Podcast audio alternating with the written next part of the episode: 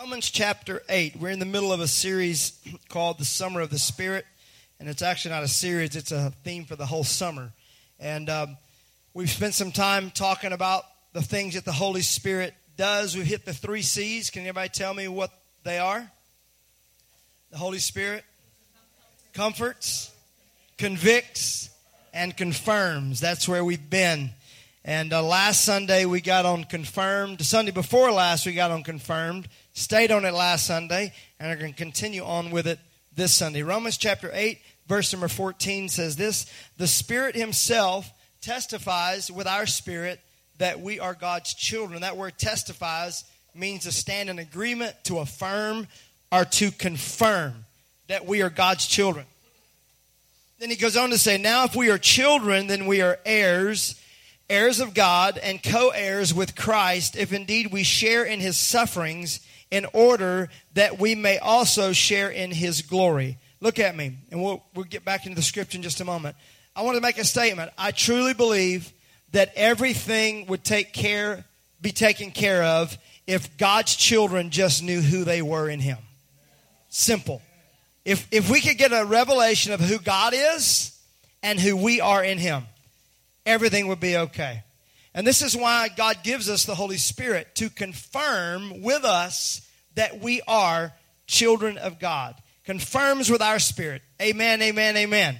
Every morning when you get up and you don't feel like a child of God, that spirit is saying to you, you are a child of God.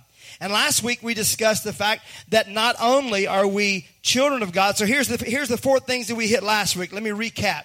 The Holy Spirit confirms, first of all, that we are children of God. How many wrote these down? You wrote them down. Number one, we are children of God. The second thing that it confirms are that we are heirs. Everybody say, I'm an heir. How many want to be an heir of something? How many want to be an heir of anything? Just whatever. Just give me something. Like I said last week, you gonna eat that sandwich? Okay, I'll take it. You want you want to be an heir of anything that we can be an heir of. So confirms we're children of God, confirms that we are heirs, but not just heirs, it confirms that we are heirs of God. I'm not just an heir of your sandwich. I'm not just an heir of what my dad has. I'm an heir of God. What does God have? Thank you for that. I'm going to try it again. What does God have? everything. He owns everything. All of the earth is His. He, I am an heir of God. And then lastly, not only am I a child of God, not only am I an heir and an heir of God, I am a joint heir or a co heir with Jesus Christ. That means whatever Jesus has, I have access to. All of his gifts, all of his fruit, all of his authority, all of that is mine. Jesus said this I'm going away, but I'm going to my Father, and I greater works than I did, you're going to do. How many of you daddies want your children to do greater things than you've done? Raise your hand. It's exactly how Jesus set it up. He said, I'm going to go to the Father and I'm going to remind him that if I was able to do some things, I want you to be able to do even greater things. There's nothing in the Bible that Jesus did that we don't have access to. So that's a recap. If you weren't here last Sunday, I recommend you go in and get, get it online and listen to the rest of it. All right, let's continue. Romans chapter 8 and verse number 18. Uh, media folks, if that stuff is not working, don't worry about it, okay? Only, only work it if it's going to work right. Romans chapter 8 and verse 18. We finished with 17 last week, 18 this week. I consider that our present sufferings are not worth comparing with the glory that will be revealed in us. How many of you sometimes get so focused on your present suffering? One, two, three, four. How many get so focused on your present suffering? And like, how, what is your suffering? Like, scald your tongue with your coffee, run out of gas, late on a bill. And some of you, I understand that's worse. But when Paul said present sufferings, he's talking about people being burned at the stake, boiled alive, beheaded, tied to horses and split in two. That's what he's talking about. So just so you know that. And he says, I consider that our present sufferings are not worth comparing with the glory that will be revealed in us. For the creation waits in eager expectation for the children of God to be revealed. For the creation was subjected to frustration, not by its own choice, but by the will of the one who subjected it. Now there's an entire, there's another entire series, a summer theme, just on those scriptures right there, about us becoming children of God and understanding that that the creation itself will be liberated from its bondage and decay to decay and brought into the freedom and glory of the children of God. Everybody say freedom and glory of the children of God. Now look at your neighbor and say, You, as a child of God, are supposed to be walking in freedom and glory. So you to know how free you're supposed to be? Right there. Not just freedom, but glorious freedom. And we know that the whole creation has been groaning as in pains of childbirth right up to this present time. I touched on this last week, but I want to hop on it really fast this week. I want to hit it again. When we talk about the Holy Spirit confirming with us that we are children of God, the scripture says that the Holy the, the earth is doing the same thing. The earth is in groanings as in childbirth, waiting for the revelation of the sons of God. I believe there's going to be a day that there's going to be a grand stage and God's going to open up the curtain to reveal his kids to the whole world. Right now, we're, they're starting to see it a little bit, a little bit. But I believe there's going to be a day that there's going to be a great unveiling and we're going to stand on the stage as his kids and he's going to be so proud of us. The scripture says the earth groans for that. The earth moans in travail. And so, the way I interpret that, every earthquake, every forest fire, every hurricane, every tornado, that's the earth going, ugh. It's, it's Father's Day, but all you mamas, y'all know about travail, right? Interceding, like, please let this baby be born. Right? Go on. That's what the earth is doing. And this is what we talked about last week. Why would the earth be in travail for you and I to step into our rightful childship, sonship, daughtership? Because the earth remembers how peaceful it was when Adam knew who he was. And as long as Adam knew that he was a son of God and was in communion with God, everything was peaceful. There was no forest fires. There was no flood. There was not even rain. A mist came up. There was anything they ever wanted to eat was at their disposal. They didn't have to decide where they were going to live or who they were going to marry. It was all perfect. And so the earth remembers that. And so the earth travails every once in a while with an earthquake. Ah, and when you see those things, you and I need to lift up our head and go, wait just a minute, something is going on here the earth sometimes intercedes for us more than we intercede for ourselves. And the earth is just saying what the Holy Spirit is trying to tell us. The Holy Spirit was there at the same time. The Holy Spirit understands how we were created and what we were created for. Verse number 23, Romans 8 23. Not only so, but we ourselves who have the first fruits. Everybody say first fruits. If you're taking notes, write that down, underline it, and say beside it, we will come back to this in a minute. First fruits. Not only so, the earth, but we also who have the first fruits of the Spirit groan inwardly as we wait eagerly for our adoption to sonship, the redemption of our bodies. So the scripture clearly states that you and I have been adopted into the family of God. We were not born into the family of God, but we have been adopted into the family of God. We're already adopted. He already calls us his own. But here's what Paul is saying. We groan eagerly, inwardly, and we wait eagerly for the adoption to sonship, the redemption of our bodies. What he's saying is, I've already been named his child, but I haven't gotten my heavenly body yet. That make sense? So I'm already taken on his name, but in me, man, I want so much to be like him. I want to get to a place, and you know, as a earthly father, there'll never be a day that I will suddenly morph into my dad. There's going to be parts of him that I'll never become. There are parts of me that Evan Davis will never become. But the scripture says that, beloved, now you are the children of God, and it does not yet appear what we shall, we don't know what we shall be, but we do know that when he appears, we shall be like him. The great thing about your heavenly father is you're, there's going to be a day that you're going to become like him. You're going to morph into a spiritual, heavenly being. How many are ready for that day? How about the rest of y'all? Y'all good like you are? Y'all spoiled. You let a little age get on you. You let a little trauma get on you. You let a little tribulation get on you, and suddenly the hands change. Right?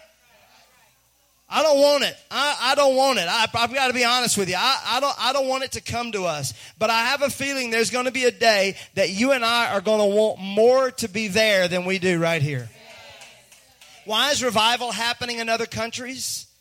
Why do we have to send missionaries to other countries just to keep up with the revival? The Christian church, especially the spirit filled evangelical church, is growing faster in other countries. You know why? Because they're ready for another, another place. They're ready for their bodies to take over. They want to be somewhere else. So, what do we do in the meantime? Now I know I'm getting the revelation that I am a child of God. I'm, I'm, receiving that revelation. I'm, I'm working hard to read the scripture and, and to pray and, and to fast and to study because I want to be more like my dad. But what do I do in that meantime? Everybody say, in the meantime. And the Bible says we go from glory to glory. I like the glory, I hate the two. Yeah. How many of your address is two? Where you live? Two? Two what? Just two. I'm in between. Glory to glory. I'm in that place. So what do I do? That's why we have the Holy Spirit. The Holy Spirit confirms with you in those moments that you do not feel like an adopted child of God, that you are an adopted child of God and it intercedes inside of you. It joins with the earth and it says, wait just a minute. You're a child of God. It confirms that with you. Here's what I would say the Holy Spirit confirms with us what every child wants to hear their father say. Write that down. The Holy Spirit confirms with us what every child wants to hear their father say. Luke chapter 3, verse 21. Check this out. The Holy Spirit is just one big amen. You ever met yes people? They're like, yeah, yeah. What you want to? Yeah, yeah, okay. Have you ever met them? You know? Yeah, yeah.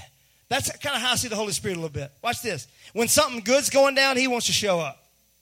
When all the people were being baptized, Jesus was baptized too. And when he was praying, heaven was opened up and the Holy Spirit showed up. Don't you love it? Whoa, whoa, wait a minute, wait a minute. Hold up. Y'all can't have a party without me showing up. And the Holy Spirit descended on him in a bodily form like a dove, and a voice came from heaven that said, You are my son, whom I love. With you I am well pleased. Now, the scripture clearly states, In the mouth of two or more witnesses, let everything be established. So, this is why you see the Holy Spirit descending in the form of a dove and a voice from heaven that's speaking out. Suddenly speaking over Jesus Christ who he was and what God had called him to be. Now look at me. I want you to take a moment. And we're going to do we're going to do an identity series uh, in the next several months, which I'm excited about. I think it's my life message. If Jesus Christ had to have a moment where he heard his Father declare over him who he was, how in the world do you think you and I think that we're going to make it through life without having that moment? If you've never had that moment where you clearly felt heard, him say to you, This is what I've called you to do. You need to pray for that moment. And when you get that moment, you talk about a purpose, passion driven life. It will happen. Let's talk about the things that happen right here. The things that every child want their father to say to them. First of all, you are mine. Write it down. You're mine. Every child wants their father at some point to look at them and say, You're mine. You're mine. Even if you know it. You got their nose, you got their ears. You want that confirmation. You're mine. Biological children, I know biological children that live their life never feeling like they've really been owned by their fathers, never truly been accepted. Every child wants that. We long for it. We look for it. We beg for it. We want to do good. We want them to be proud. Why? Because we want them to say, That's my boy. That's my girl, right? And this is what the Holy Spirit does. The Holy Spirit shows up in our life and says to us, You are his child. You are his. And this doesn't matter if it's adopted, stepchildren, biological children. I'm looking at this room right now. We have so many of you that have adopted or you are adopted that are in this room. Here's the thing I love. And you know, you know they talk about adopted children. They sometimes can have a complex or they can feel like, here's what I always say about adopted children you got picked, you got chosen. My mom and daddy had me and had no idea what was coming out. Look what showed up, you know? You have no say so. But when you're adopted, you get picked out. Yep, that's right there. I want that one right there. Adopted children that are brought in and pulled into the family of God. That's what the Holy Spirit does with us. We were not biologically born into His family, but He picked us. He said, You, with all of your blemishes and all of your mess ups, I'm going to pick you. Look at your neighbor and say, He picked you and say, You're quiet on Father's Day. Number one, you're mine. The second thing that we want to hear from our Father is, I love you. The Holy Spirit descended, and a voice from heaven says, You are my Son, whom I love. I love you. And I don't just love you, but I love you unconditionally. Now look at me. If you're writing notes, finish your notes and then look at me. This was spoken before Jesus had performed one miracle, before he had shed one drop of his blood. His mission, what was his mission? To come, to seek and save that was lost, to shed his blood so that we could be received, we could be redeemed and saved. And yet, Jesus hears his father saying, I love you, before he had done one thing. Nothing. I don't know how you and I somehow tie our relationship with God into what we do or don't do. So I want to say something to you. The Holy Spirit's job is to confirm to you that number one, you're His, and number two, He loves you before you've done anything or after you've done everything. No matter what you've done or how you messed up, the Holy Spirit's job is to remind you you are a child of God. But I, but I did so much. Read the story of the prodigal. Just read it. The prodigal gets his inheritance, goes and blows it, comes back home, says, I'm just going to be a servant. And daddy says, You ain't a servant, you're my son. Once you're a son, you're a son. You may have messed up your inheritance, but you're a son. Number three, the thing that every child wants to hear from their father You're my son. I love you and I am well pleased. I am proud of you. I love you. I mean, you're mine.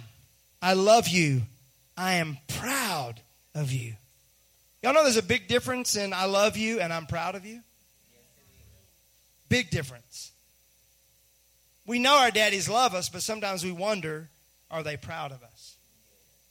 But man, I love this. In the Ragsdale translation, it says, The heavens were ripped open.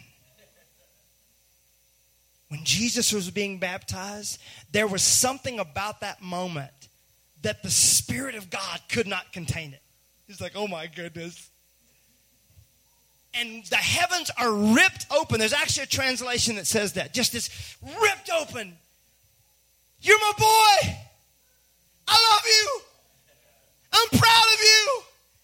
Has anybody seen that vi- video that's going viral where Pharrell is singing uh, uh, what's that? The happy song. Have y'all seen that? And the kid starts dancing on stage. How many have have seen it? Raise your hand. Forget the kid. Do you hear the dad?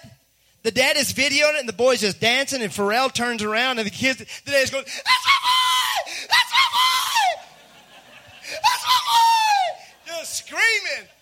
We were watching it last night. I said, Kristen, if I could get that on the screen, that's how I think that the, the Spirit of God was speaking over Jesus. That's my boy! It's my boy! Look at me. Why can we believe that, but we can't believe that He does the same thing over us? I'm proud of you. You don't know what I've done. I don't care what you've done. I'm proud of you. I gave my life for you. And so now I'm going to give the Holy Spirit as something that's going to continually remind you of that. Because we forget so easily, don't we? I'm going to take my glasses off because that's an important thing. We forget so easily, don't we? When I take the glasses off, that's an important point. Understand that? We forget so easily. Why you need the Holy Spirit in your life. If the Holy Spirit isn't speaking to you, you need to start asking Him to speak to you. Now, you may not hear Him like somebody else does, you may not see Him like somebody else does, but you're going to know it's the Holy Spirit because it feels good and it feels right and it feels promising.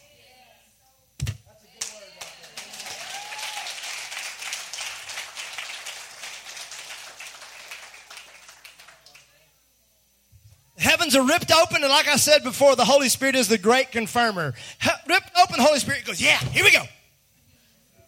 I want everybody to know I'm in on this too. Let's go. That's what the Holy Spirit is. I said it last week. How many, how many have that person in your life that's just so encouraging? Every time you're around them, you're like, man, I just want to, I like being around them, like an inoculation. When I'm around them, I just feel better. Like a shot of B12, you know, just, woo, come on.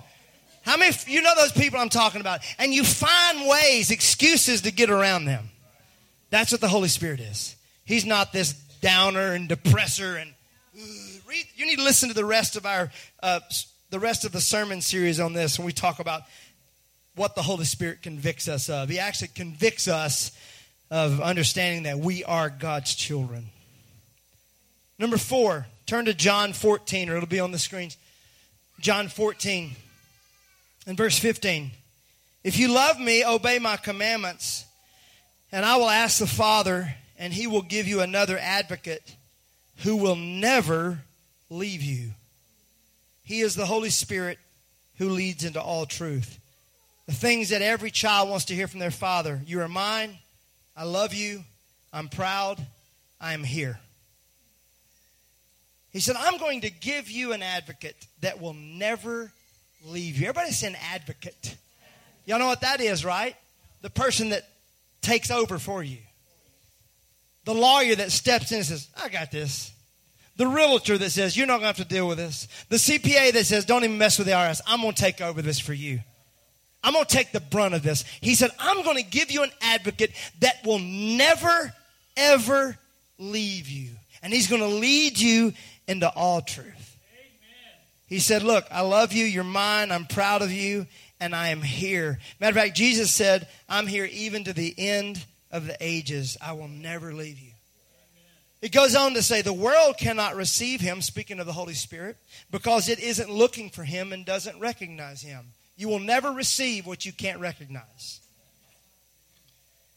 That's why revelation is so powerful. But you know him because he lives with you now and later will be in you. No, I will not abandon you as orphans.